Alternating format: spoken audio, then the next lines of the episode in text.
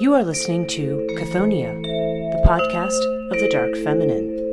Chthoniya's logo was designed by J.R. Malpair. Background music is Phantasm by Kevin MacLeod.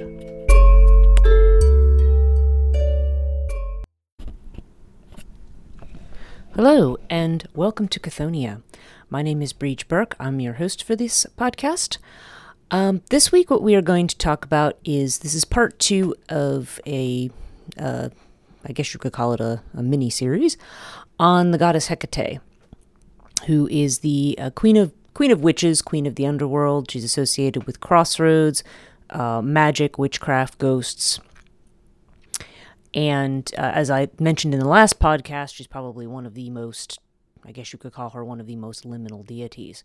Um, I just will mention quickly that after we are done talking about Hecate, next month we're going to take a turn and um, look at some uh, some uh, deities and folklore figures, pardon me, from outside of the uh, Greek Greek and Roman realm, which is mainly where I've been working right now, um, and in the Near East, uh, mainly because yeah I've been trying to kind of keep things geographically, you know, trying to keep things geographically themed or together. But since October is a extremely liminal month, um, associated with um, Halloween, with the uh, thinning of the veil between the worlds, I thought it might be appropriate to cover two other topics. And two topics in particular that we're going to cover next month are Baba Yaga, the witch from Slavic folklore, and also uh, the Morrigan, uh, the Irish uh, goddess of war, who's also associated with um, the gates of the underworld and um, with other, um, you know, she has other liminal associations as well. Um, so that's just a little prelude that I wanted to throw in there. I didn't want to forget by the end of the episode because usually I get so into what I'm talking about, and then I then at the end I go, oh darn, I really wanted to mention that. So um, anyway, so moving back to Hecate. Um, I mentioned in the last episode the possibility of six Hecates, okay? Um, and I'll just kind of repeat what I have in my notes about that. One is the sort of Anatolian goddess associated with uh, Lagina and the temples there uh, in Karina, which was, um, you know, now now it's in modern Turkey, uh, but was Asia Minor, the Anatolian uh, area of that time. And again, there maybe there's, there's overlap between all of these Hecates; they're not mutually exclusive. Uh, she's been a goddess of childbirth, who's also associated with um, Apollo, Helios, Helios, the sun god. Both of them have, have had attributes as sun gods, and of course the goddess Artemis. Um, there's the Hecate of the Hesiod and the Homeric hymns. Okay, so she is the one who um, is considered, a Hesiod talks about in very glowing terms as, you know, being highly respected by Zeus and having her share of the earth, sky, and sea. Okay. Um, this is a figure that is, you know, and, and, it, and it surprises a lot of scholars because the later uh, versions of Hecate are not quite so, um, uh, they don't seem quite so beneficent, let's put it that way. Um, and we talked about those in the last episode. So that's just sort of a brief recap. Um, if you want to go back over that territory, um, go back to the previous podcast uh, and have a listen. Um, so this particular episode, I want to talk about the other sort of three aspects of Hecate. Um, one is her as a sort of what we I would call a middle Platonic um, and Neoplatonic savior figure, Hecate Soteria, which is also part of her Anatolian aspect, by the way.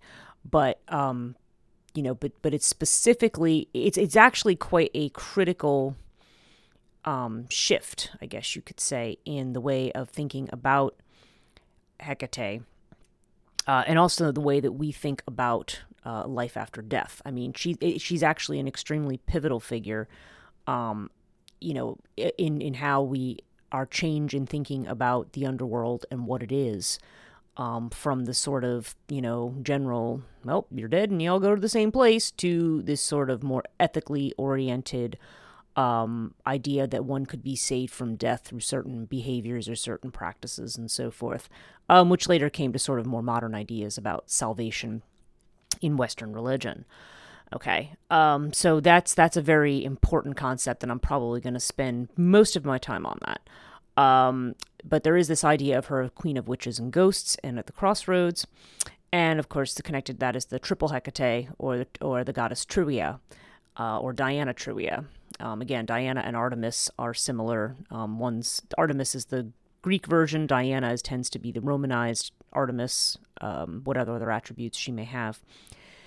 And uh, Trivia, in this case, was, was associated with both Hecate and Artemis. Uh, and I'm sorry, Hecate and Diana.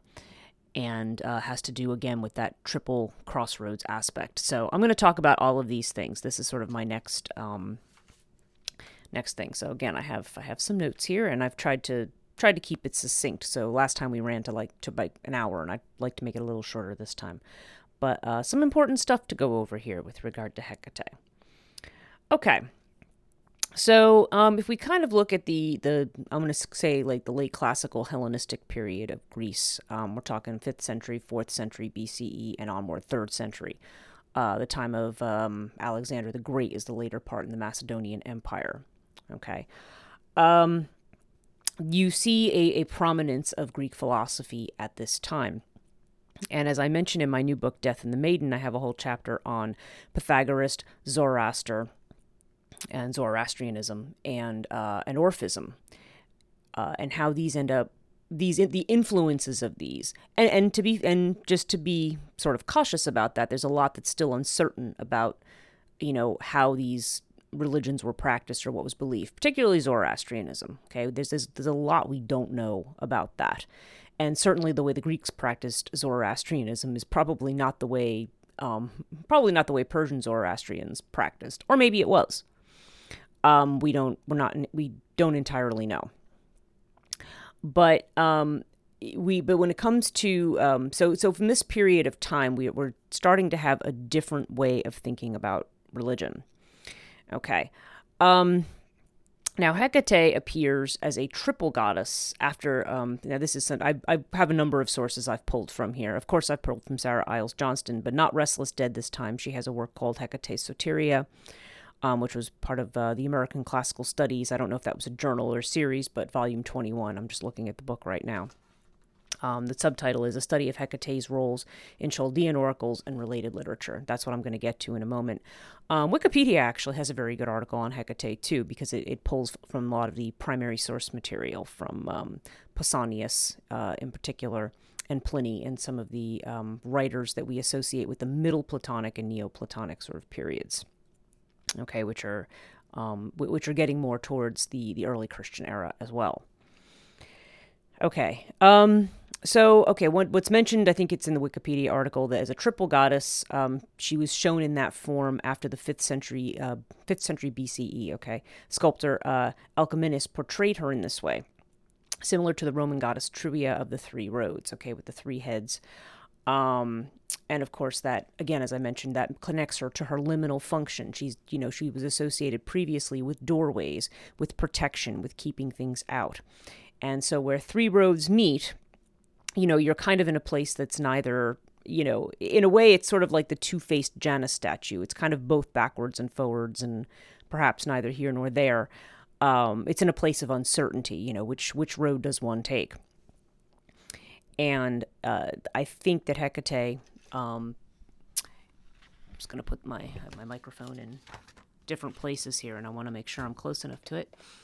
Um, it's it's this is sort of her you know this is sort of one of her main connections as we will see which connects into her um you know to, it connects to her association certainly with rites of passages with both birth and death okay um, and they note that um, she's identified with Enodia, the go- a goddess in Thessaly, um, who uh, whose name uh, who is associated with childbirth and other things, but whose name actually means uh, in the road.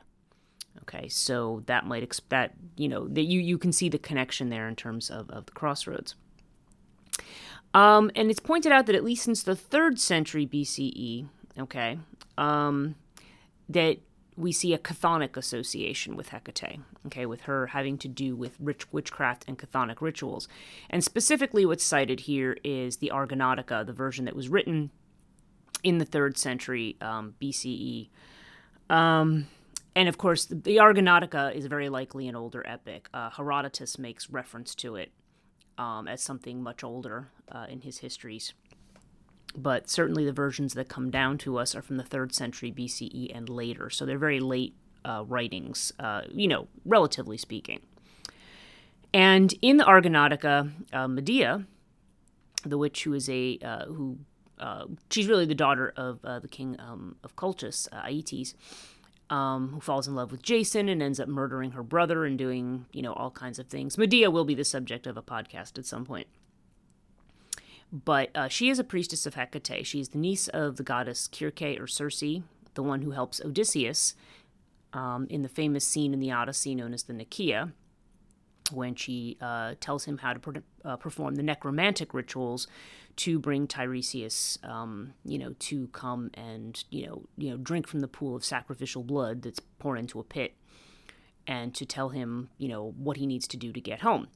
Now, Medea, what you know, what Jason needs to do to appease Hecate, as she instructs him to um, offer the sacrifice, um, both you know, slitting the throat of a of a ewe, a baby lamb, and then burning it and then uh, in a pit. Now, mind you, now is um, now when you um, sacrifice things on an altar and and burn the offerings to go towards the sky, those are then that tends to be the sacrifice mode for celestial deities, deities associated with the sky and with light. Those that are associated with the chthonic realm under the earth.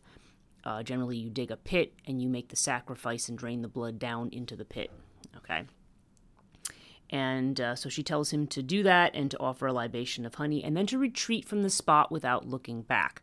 Now, this is actually, again, very characteristic of chthonic rituals in general. I mean, whether you're, you know, whether it's Hecate or whether it's some other kind of um, certain earth powers or elemental spirits, you make your offering and then you walk away. You don't, you don't look back. Okay. Um, they also mention that in the later writings of Hermes Trismegistus, um, which is a very sort of, you know, writings attributed to that figure, which is sort of a very, you know, sort of a legendary or, or, or um, basic early historical um, esoteric text, okay, magical text that's based on a lot of Egyptian ideas.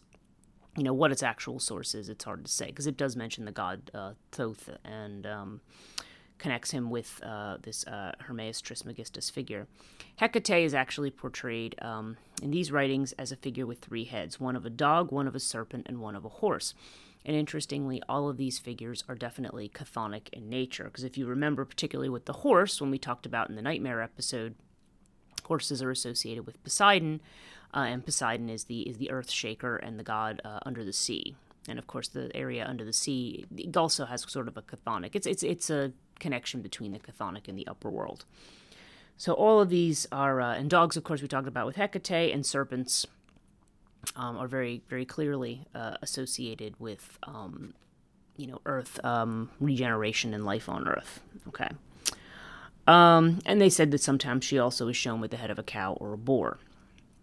Now, her festival in Athens was the uh, Deipnon, which refers to the evening meal okay? And then we talk about Hecate's suppers. I mentioned that, I think, in the last podcast. And it takes place at the new moon, um, namely to placate the restless dead. And again, these meals are left at a crossroads. Um, it's worth noting that Rome had very kind of similar rituals regarding the dead and the restless dead. Um, the Lemuria, in particular, was a festival that was held in May. And Ovid, I think, talks about some of these rites um, as well as some of the other um, you know, there's other fragments from other writers. But uh, but these the, the Lemuria festival um, again was meant to one one performed certain spells or certain actions or did certain things to um, keep the you know to appease ancestors and also to keep the restless dead um, or that dead that might be angry or have unfinished business sort of away from their house. Okay, so um, so Hecate uh, in Athens was definitely associated with this. And this is at the time of the new moon, which might actually have to do with Hecate's association with the dark of the moon.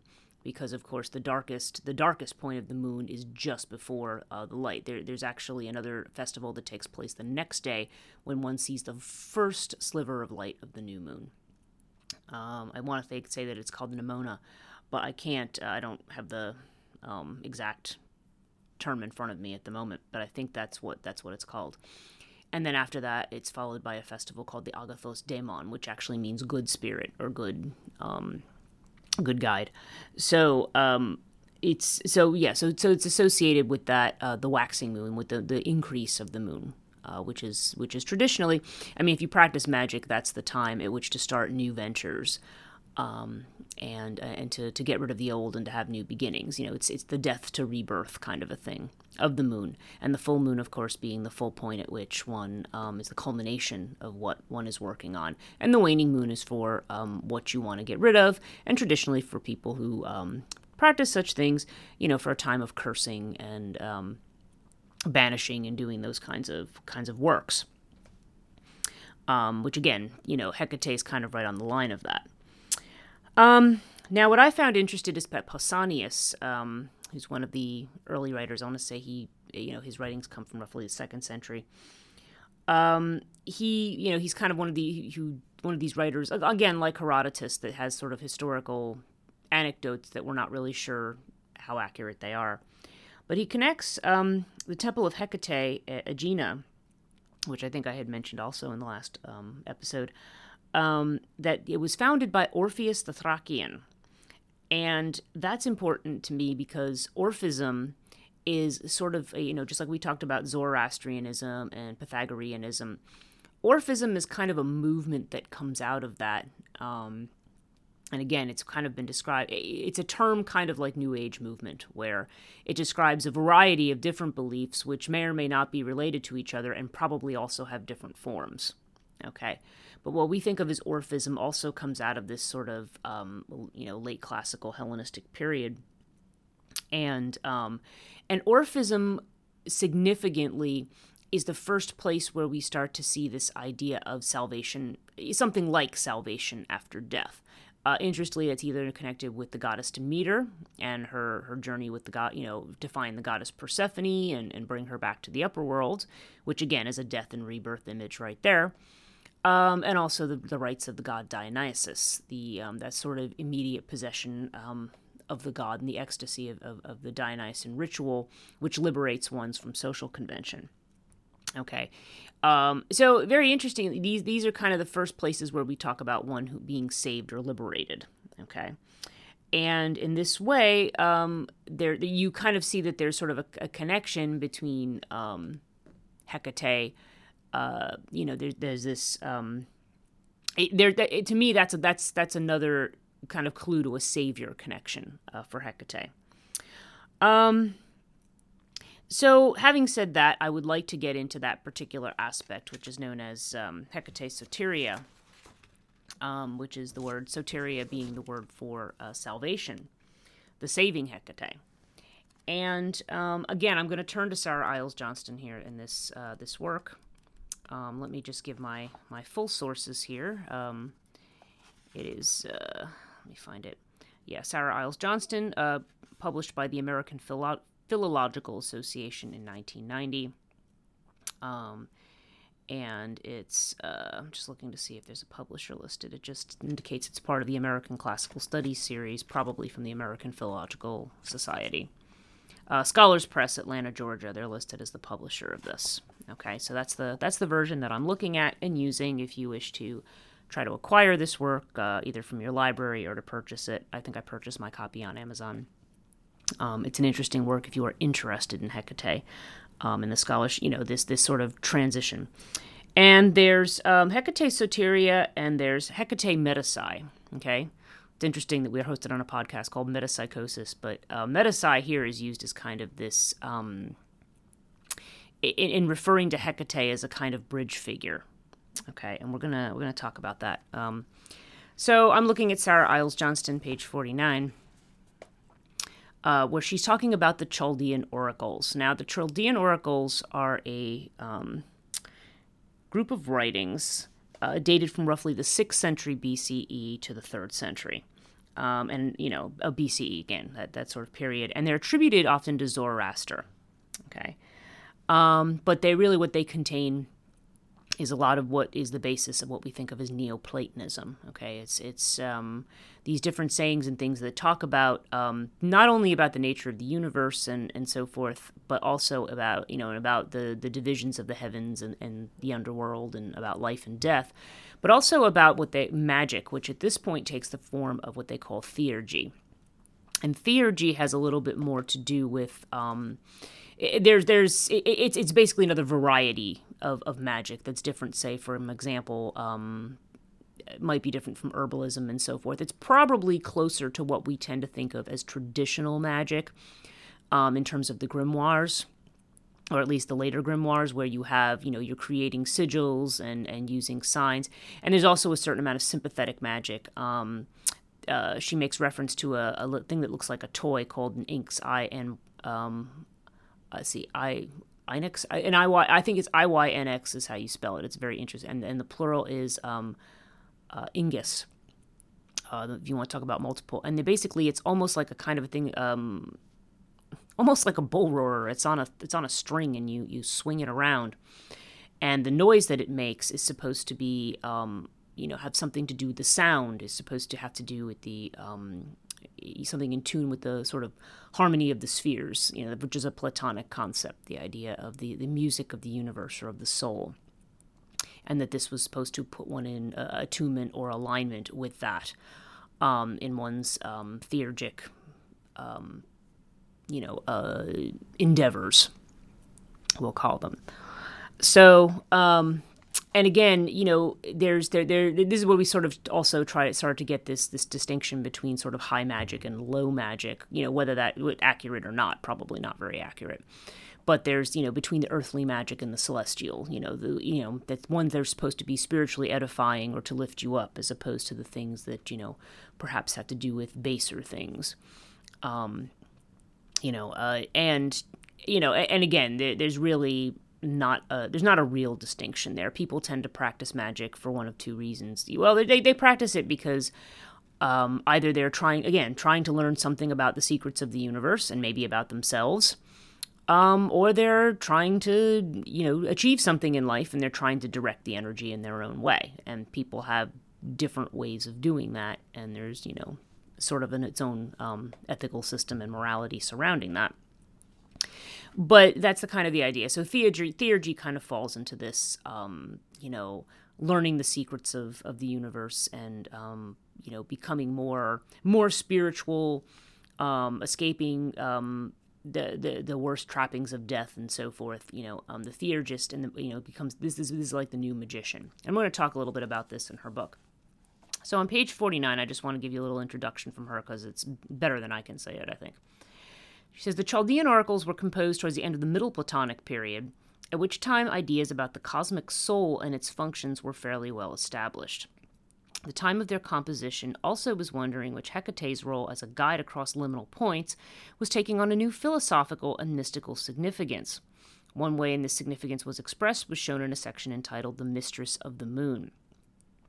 And she says the Chaldean system was the first to equate soul and Hecate, uh, and she's she has another chapter which she calls Hecate Metapsy, um, and she talks about why there, and we're going to go look at that chapter also. Um, so she says first she wants to examine in detail the cosmological roles bestowed on Hecate slash Soul by the oracles. The cosmological roles filled by Hecate slash Soul can be broken into three categories. First, the transmitter of the ideas and thereby the structurer of the physical world to the dividing bond between this intelligible and sensible worlds, and three, a source of individual souls and enlivener of the physical world and of man. She says it's artificial to separate these roles sharply, for they are really interrelated facets of a larger one that in the end can be defined only as that of link between the sensible and intelligent realms between man and God. Okay, and this intermediary thing becomes uh, quite important at this point. Um, so let's see. I just want to um, look at my my notes here because I don't want to um, I don't want to I don't want to get too bogged down in reading all of this, but I do want to get to the important points. Um, now, if we talk about um, Hecate Metapsy, the reason that I consider this to be important is because again, the idea of her as an intermediary. Um, a couple of things happen. We've been talking about Hecate as a chthonic goddess, okay? And what this does is this this first of all it moves the entire what we think of as the chthonic realm into the sky, um, and as we'll see, the earth becomes something that's not not quite of the same value. You know, it's the spiritual and the celestial that's valued, not the chthonic.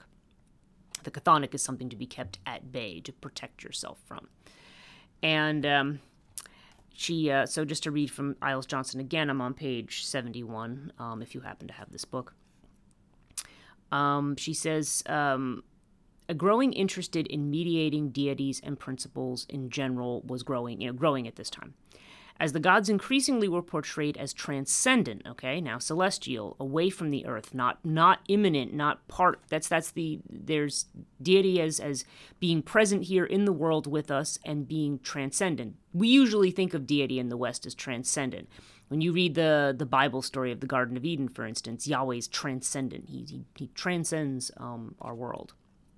Okay, he's not not part of nature. Nature is something sort of corrupt, and that is um, and there's definitely a um, we're starting to see where this this kind of foundation for this this way of thinking uh, comes in.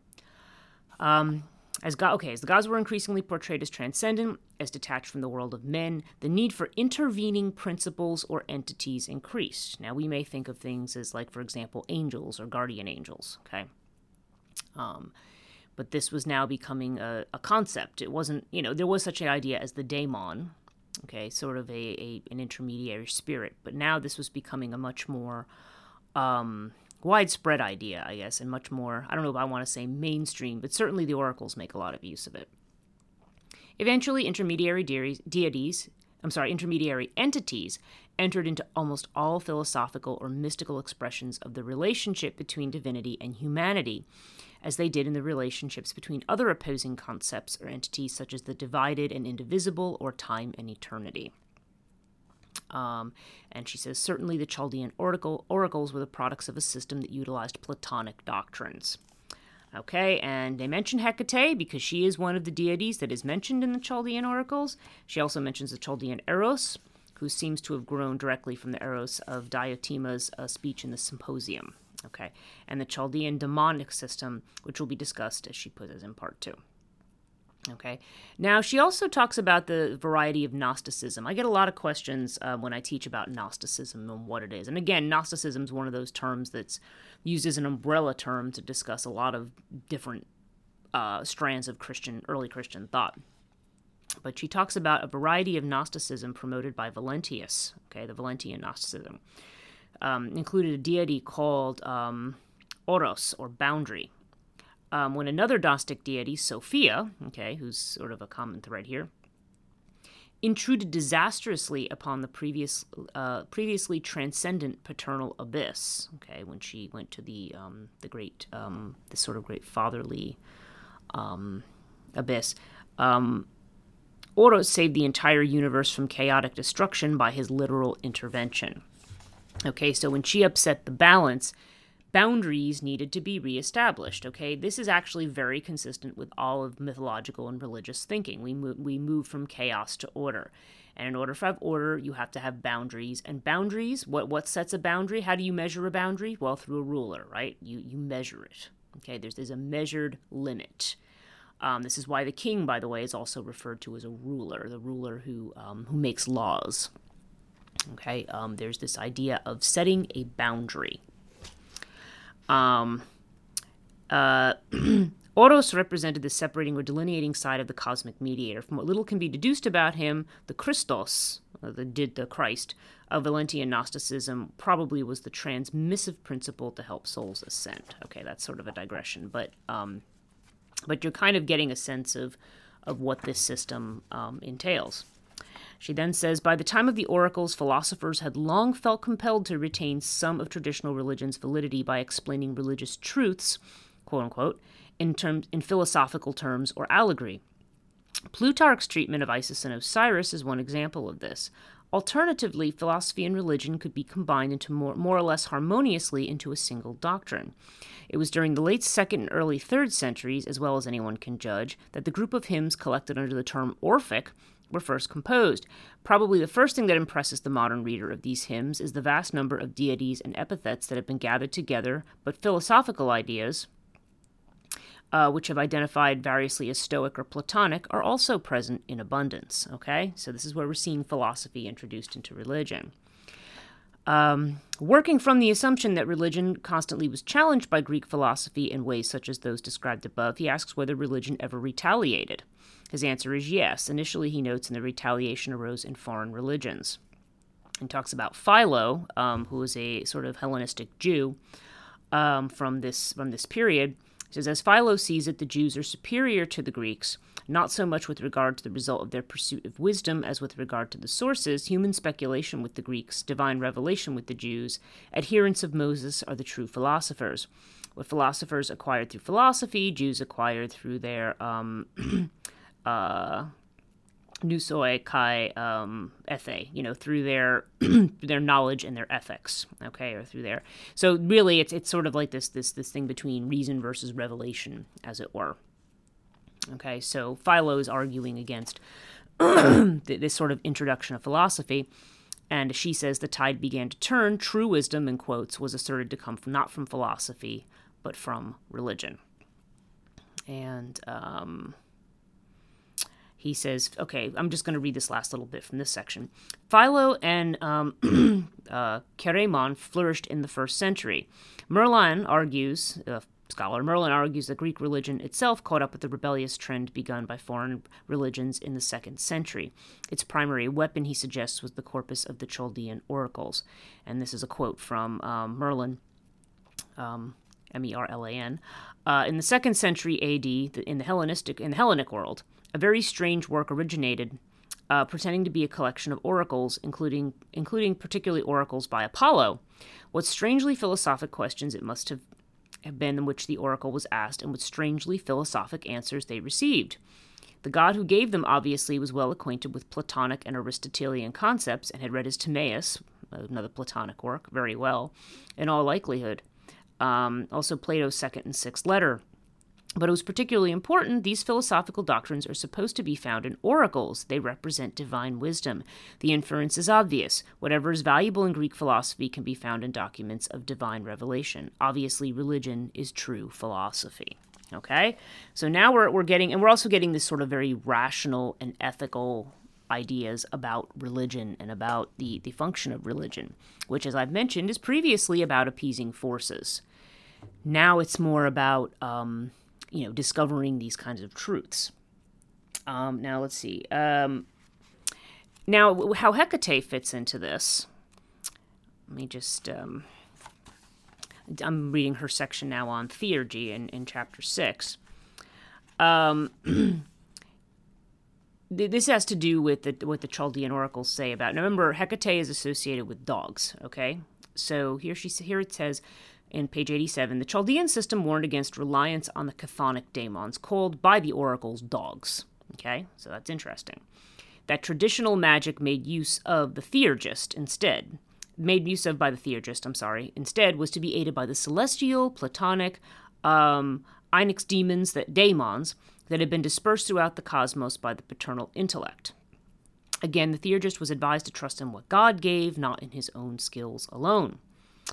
Um, and um, okay. So she talks about theurgy in terms of being not working upon the gods but being worked on upon by the gods.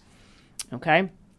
So there's this idea now at this point now this is kind of sets the tone for the separation of hecate who remember they identify with the world's soul um, with with this kind of saving figure who's a bridge. Okay? Remember she's associated with crossroads. She's a bridge um, between, you know, for the soul into the higher realms, um, which, by the way, was associated with the moon.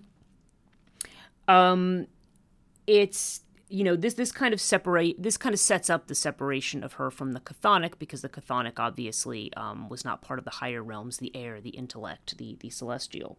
Okay. Um, Okay. Now, uh, Sarah Iles Johnston also talks about the idea of an epiphany. Now, epiphany is kind of, I, I, define epiphany a little bit differently than she does. I tend to think of an epiphany as sort of like a, a kind of aha moment, as it were. It's like where one, you know, is sitting in, and it's usually not in a very rational way. Like you could just be listening to a piece of music, for example, or, or just observing something when all of a sudden sort of like a, a truth comes to you. She defines epiphany a little bit differently.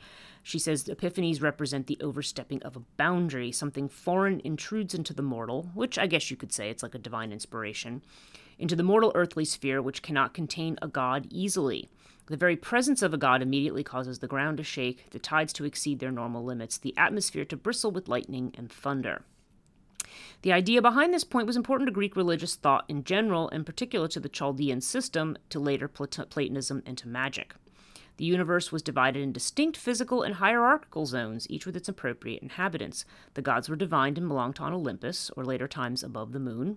Men were mortal and belonged on Earth, or belonged below the moon. Crossing these zones' boundaries was in some cases desirable. For example, the theurgist strove to send his soul out of the sensible realm.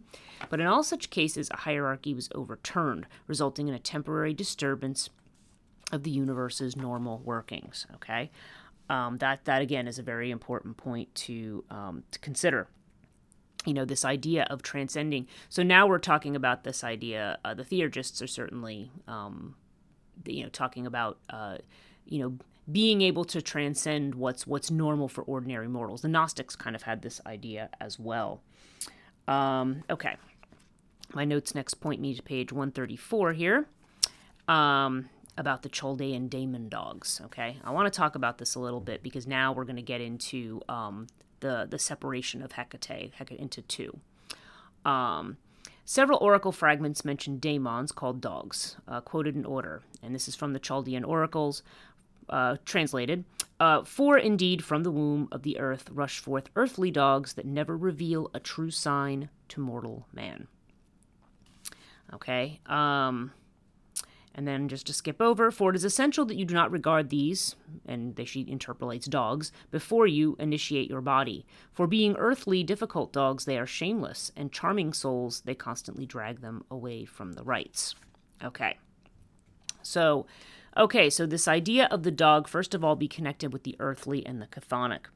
Um, and also um, with a being that it, that I now I mistakenly in the last one was referring to Sistis. It's just I'm getting my letters mixed up in my mind. I'm actually referring to Physis. Physis. Now, Physis is a nature goddess. Okay, is is the is sort of the the goddess of the material world, as it were, in this particular Neoplatonic system. And Physis in this system now Hecate, it said that. Um, uh, let me just find my particular um, thing here. Um, let's see. Okay. Yeah, the physis is now considered to be the negative aspect of Hecate, so let me explain that. Uh, first, she says from early times, Hecate was associated with phantasms, apparitions, marginal creatures who wandered with her usually at night. Some merely frightened men, others were imagined to bring bad dreams, illness, or madness. Okay? Although it is difficult to discern the exact identity of these creatures, it can be said that they are of generally a daemonic nature. Now, daemon, not not demon, daemon. Okay, just want to distinguish here. Daemon is an intermediary spirit. For like daemons, they are liminal, neither man nor god, and like daemons, they interact with man. At least by the time of the Greek magical papyri, and probably earlier, Hecate's swarm of demonic creatures clearly is identified with the restless dead. Disembodied souls who are trapped between the upper world and Hades who carry out the magician's curses or desires. Okay. Because they're because they're restless, the magician feels that if they can make a pact. They can offer something to to help the restless spirit, if the restless spirit helps them. Okay or that they could be controlled because they're they're not in a place of control. Um, okay. After philosophy became interested in daemons as mediating creatures, Hecate was sometimes was portrayed as their mistress and as the mistress of disembodied souls, in great part by virtue of her own mediating nature. Okay? Um, these daemons could be bad or good, intent either on carrying out God's wishes or deceiving men. Later, some systems began to call the good daemons angels or inges, uh, and retain the name daemon only for the bad. Okay, so now we're starting to see where we get the idea of a daemon being a demon instead.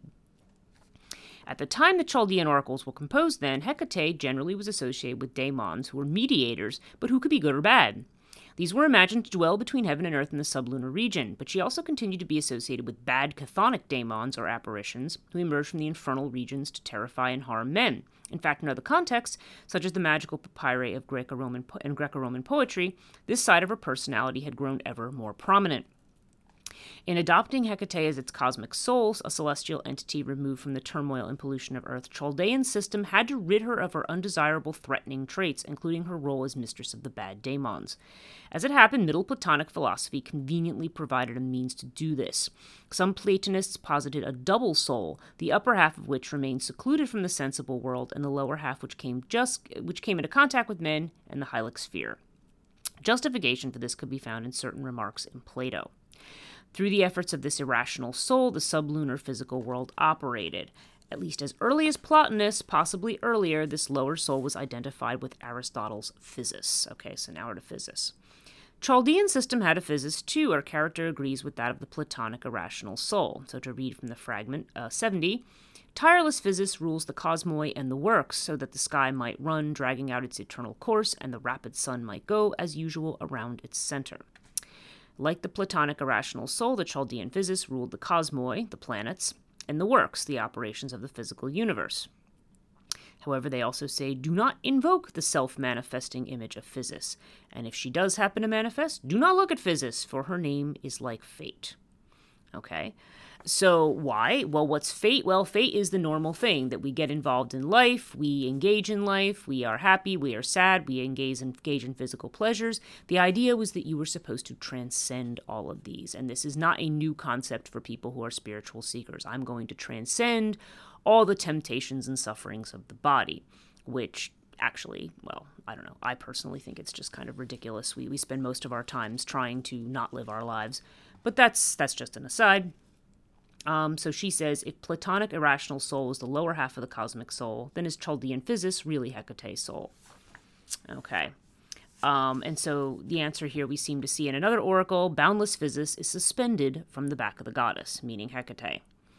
Uh, the fragment does not equate her with Physis, however, it makes them separate entities, one of who hangs from, that is, dependent on the other. Okay. Um, so she points out, though, Physis was not so much evil as she was simply Hylic, involved with the functioning of the material world. Now, here's where we start to see this notion of the material world becoming evil, which kind of probably reaches its peak in the um, Cathar heresy that the church put down, probably, I guess, around the, the 1200s uh, AD, um, in which the idea that all matter was evil and this is where we actually get a lot of our ideas of devil and Satan um, as, as, sort of this manifestation of material temptation and uh, being dragged down to some horrible fate, because we have this, um, you know, this idea that anything having to do with the physical world is sinful. Okay. Uh, she says, but any system such as the Chaldean that preached the denial of the material as a means to salvation could not help find in her a dangerously disruptive goddess. Okay.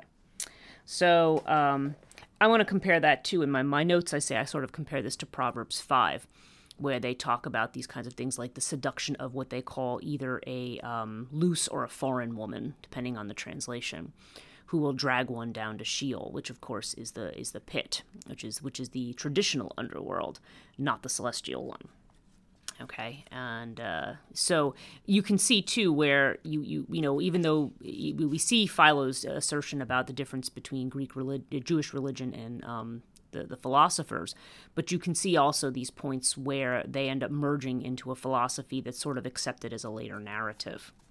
Okay. Um so okay i have uh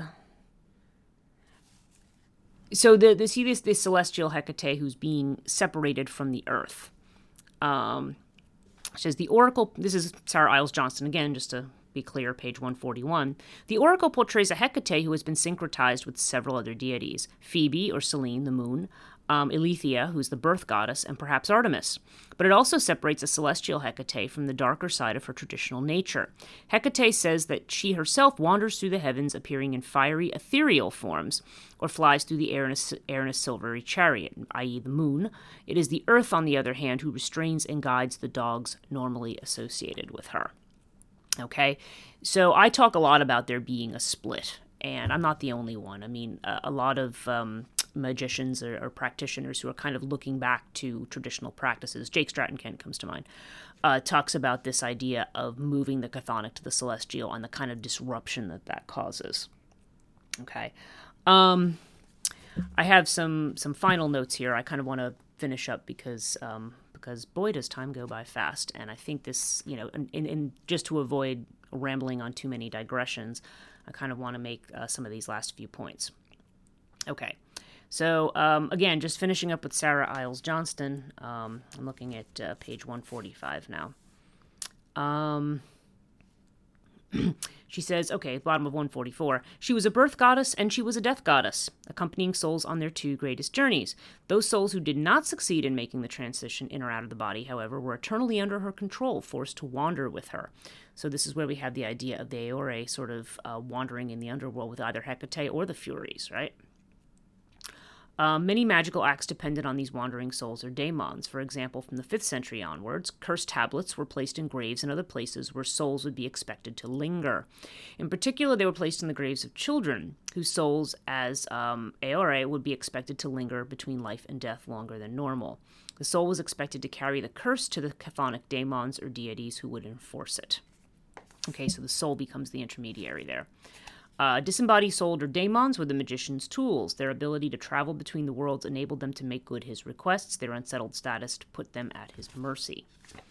Okay? And um, she notes on 147 before the emergence of theurgy, magicians sought the help of such chthonic daemons and disembodied souls. Magic was largely a chthonic art, okay? Dealing with the earth, with calling up spirits of the earth, and also with making use of a, you know, sort of the pharmakon, the, the, the natural um, knowledge of herbs and plants and, and things of the earth. Theurgy, however, placed the power of the magician sought in the celestial realm. Okay, so we see this. Um, not you know magic you know we, we uh, magic is sort of the basis of modern religion in this sense and and science at least this this sort of platonic bent to it um because it has to do with this um plumbing into the into the depths to rising above what the ordinary mortal uh, and, and, maybe perhaps emphasizing the divine nature of the mortal or the part that can be um, saved, which um, save be that that's a very Orphic idea. The idea that um, mortals come from the ashes of the Titans, who had consumed, who had killed and consumed Dionysus, and Dionysus in this uh, Orphic cosmogony is a savior figure. He's he's supposed to be the successor to Zeus. Uh, the Titans are jealous. They kill him, cook him, and eat him. He's saved by Athena, and he's resurrected. Hmm. Wonder when that happens. I think I've said this before. Um, and then um, Zeus reduces the Titans to ashes with a thunderbolt in anger, and out of those rise mortals who have the quote unquote wicked nature of the Titans, but also that have the, um, the, the divine spark of Dionysus in them. Okay, so this is the idea of cultivating the divinity in people it's a nice idea, but it has it has its drawbacks. And one of the things that I argue in my book that actually should be out today, I think I saw Amazon pre-orders are, are being filled today for Death and the Maiden, the curious relationship between the fear of death and the fear of the feminine. Um, that is something that I focus on. Is this, um, you know, this this kind of way in which um, what, what appears to be a very good thing, you know, the idea of introducing reason and order and, and logic and, and salvation into all of this, the way that, you know, we, we've not considered the ways, the consequences, you know, what the negative consequences of that might be. And as I've always said, I feel it's it's the feminine side of things. Um, it's the earth. It's the chthonic. You know, we wonder today why we have such a, a crummy attitude towards the earth. Um, and uh, you know there's this kind of attitude like either we have dominion over it or god's going to save it or, or, or whatever. There, there's this, this kind of a very dismissive attitude that's embedded in kind of western consciousness. So to me it is not surprising when people kind of go oh yeah well you know you know it's it's just uh, you know we're, we're at a time of crisis when when sustainability of life on the planet may be something going away and we tend to take a very cavalier attitude towards it because we don't you know, we, we, we have a kind of um, core belief somewhere in our in our um, unconscious cultural narrative, you might say, that, that comes out of this, that that somehow debases the earth as something to be transcended. Okay, so that's something to think about. It's not that you know striving towards intellect and and um, I don't know, reaching your potential is a bad thing. It's not. But at the same time, consider what the consequences are of that way of thinking. Um, there really needs to be a balance. Okay, so that is all I'm going to say on Hecate. Uh, for now, it's possible that in the future there could be yet another episode on Hecate, because there's probably plenty more to say about her, certainly about her later associations with witchcraft and, and so forth. Uh, but for now, we're going to stop there and, and take a little bit of a turn, as I'd mentioned earlier in the episode. Uh, once again, just again, want to plug chthoniya.net, which is has all my podcasts plus all of my other projects and work. Um, I also, like I said, I also offer um, readings. I'm also starting a holistic practice.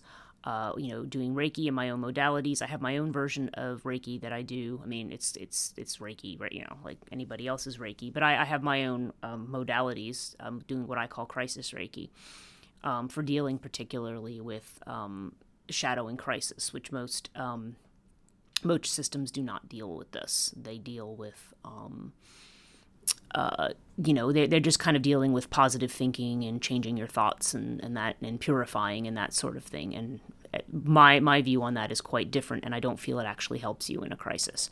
So my focus is more on on crisis, and I'm going to have more on that.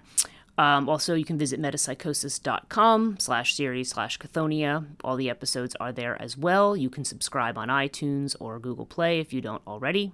And I think Spotify has it as well and you can um, uh, and then you know and also if you are interested in contributing to my projects um, which i would um, very much like i'd like to be able to devote more of my time to this um, and to, to my other related um, not only writing projects but um, to classes and doing other things. There'll be cl- there'll be a new class by the way starting this fall. I'll have more information about that on chthoniya.net and on metapsychosis.